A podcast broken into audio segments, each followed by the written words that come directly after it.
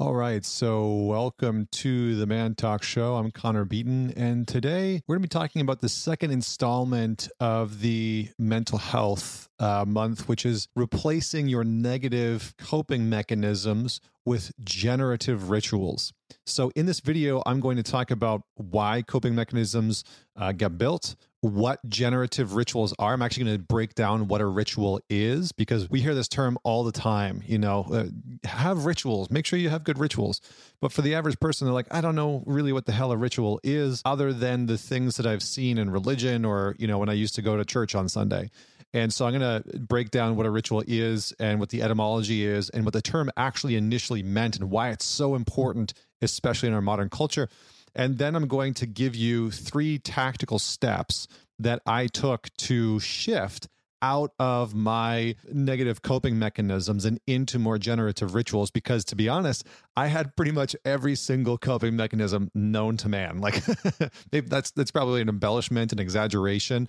Um, but i mean i had a ton of coping strategies to deal with the stress the anxieties the the loneliness the fear of death the you know fear of abandonment neglect insecurities the just the the general human experience that we all have.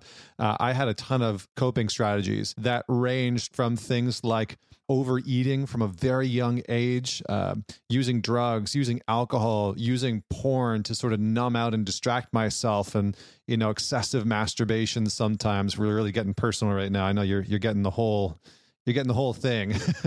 I mean, drugs, porn, alcohol, sex, women, you know, constantly texting multiple women at the same time and engaging in relationships, social media, you know, endless amounts of time on social media, binge watching TV. I mean, I kind of ran the gamut. The only thing that I didn't really get into was uh, was gambling. Um, mostly because I had a bad experience. I turned 18 and went to the casino with some friends and lost like $500 which at the time when I was 18, that was like my life savings. and I was like, this is fucking terrible. I'm never going to do this again. Uh, and I didn't for whatever reason. I sort of like learned my lesson in that one area, but everywhere else, I was like, you know, just complete mess. So let's talk about why we develop coping mechanisms in the first place, especially ones that we consciously and cognitively know. Like we, on a logical, rational level, we know that they're not healthy, right? Whether it's uh, excessive drinking. You know, we have a few bottles of of beer or a bottle of wine every single night uh, to sort of deal with our day, or you know, we have to smoke weed in order to go to bed. So we don't deal with our anxiety or the physical unrest that we sort of feel, or you know, we're we're binge eating food, we're overeating, which you know is really where it started for me as a kid. I didn't really know how to deal with the stress of my home environment. I didn't know how to deal with the challenges that I faced at school and not feeling like I belonged, my own insecurities. And for whatever reason, I started to get a lot of attention and praise for my ability to just eat copious amounts of food. I got a lot of what I thought was positive attention. And so I took on this sort of moniker, this label of being like the human garburator, as if that was a good thing. And so from a very early age, I have a lot of memories from, you know, being like eight, nine, 10, 12 years old and eating myself sick, like literally eating until I felt sick. And when I look back at that time in my life, what I'm really present to is the fact that I was struggling emotionally. I was really dealing with a lot of stuff with, you know, parents' divorce and family and trying to fit in with school. And no one was really teaching me how to deal with that stress and the anxiety that I had as a kid. And so, what did I do? I started to use food as a means of uh, numbing out some of that anxiety and numbing out some of that stress that I felt as a child of not belonging or not fitting in or feeling neglected.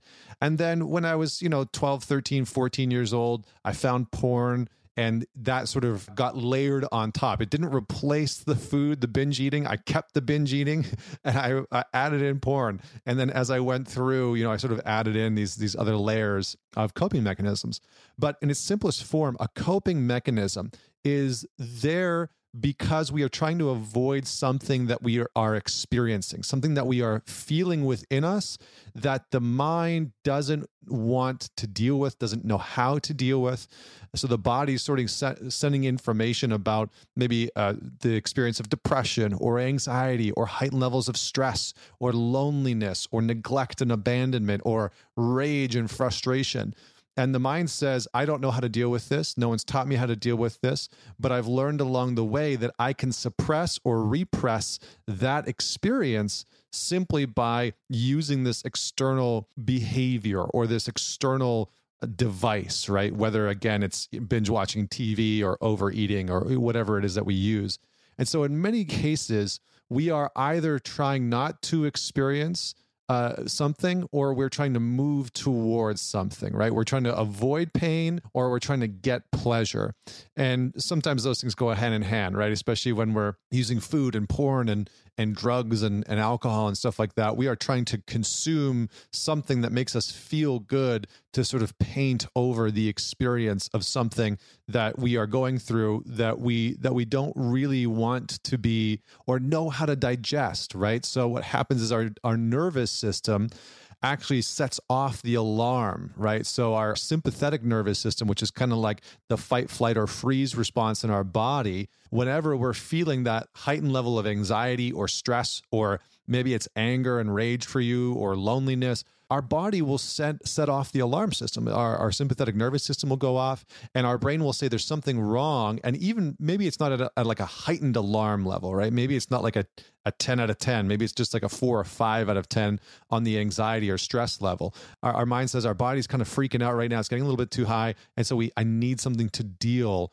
with this tension and so, really, a coping mechanism is there to, in some ways, regulate your internal sense of homeostasis. Right? All of our all of our bodies are looking to be regulated and find a sense of coherence and uh, balance. Maybe isn't the right word, but alignment and congruence. And when the system gets too stressed or taxed and it becomes it, it, gets too out of balance out of coherence it looks for mechanisms to bring it back into balance.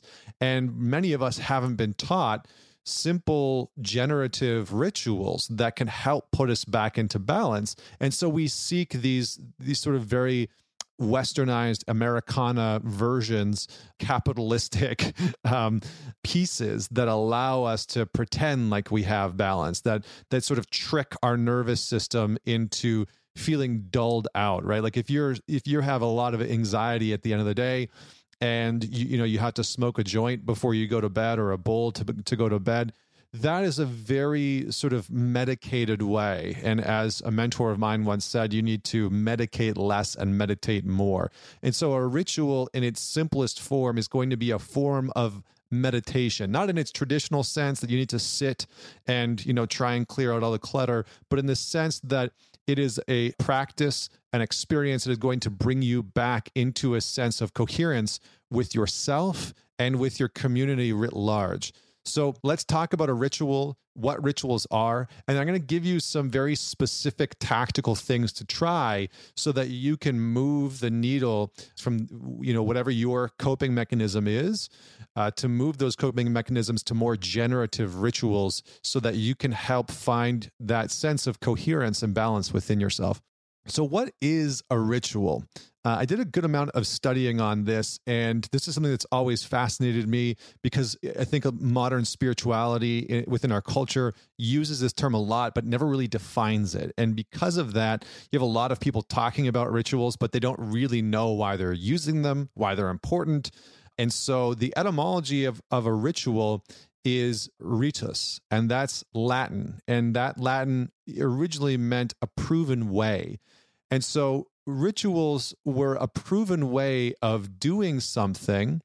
And in its original space, a ritual was about bringing together or bringing you back into a proven way of being where you could bridge the gap between the profane and the sacred.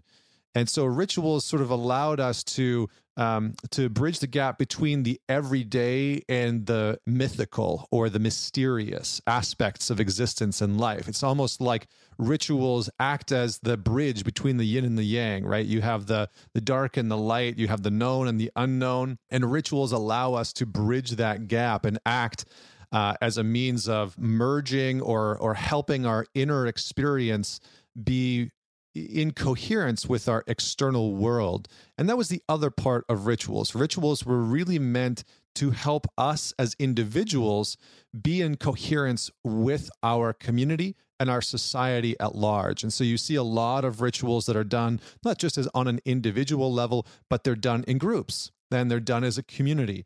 And they were really meant to bring a, a, a kind of moral coherence and social coherence within the community without sort of forcing people you know uh, later on in in our history they kind of got hijacked by religion and politics. And now you know they're sort of seen and talked about in these ways of not coherence but compliance.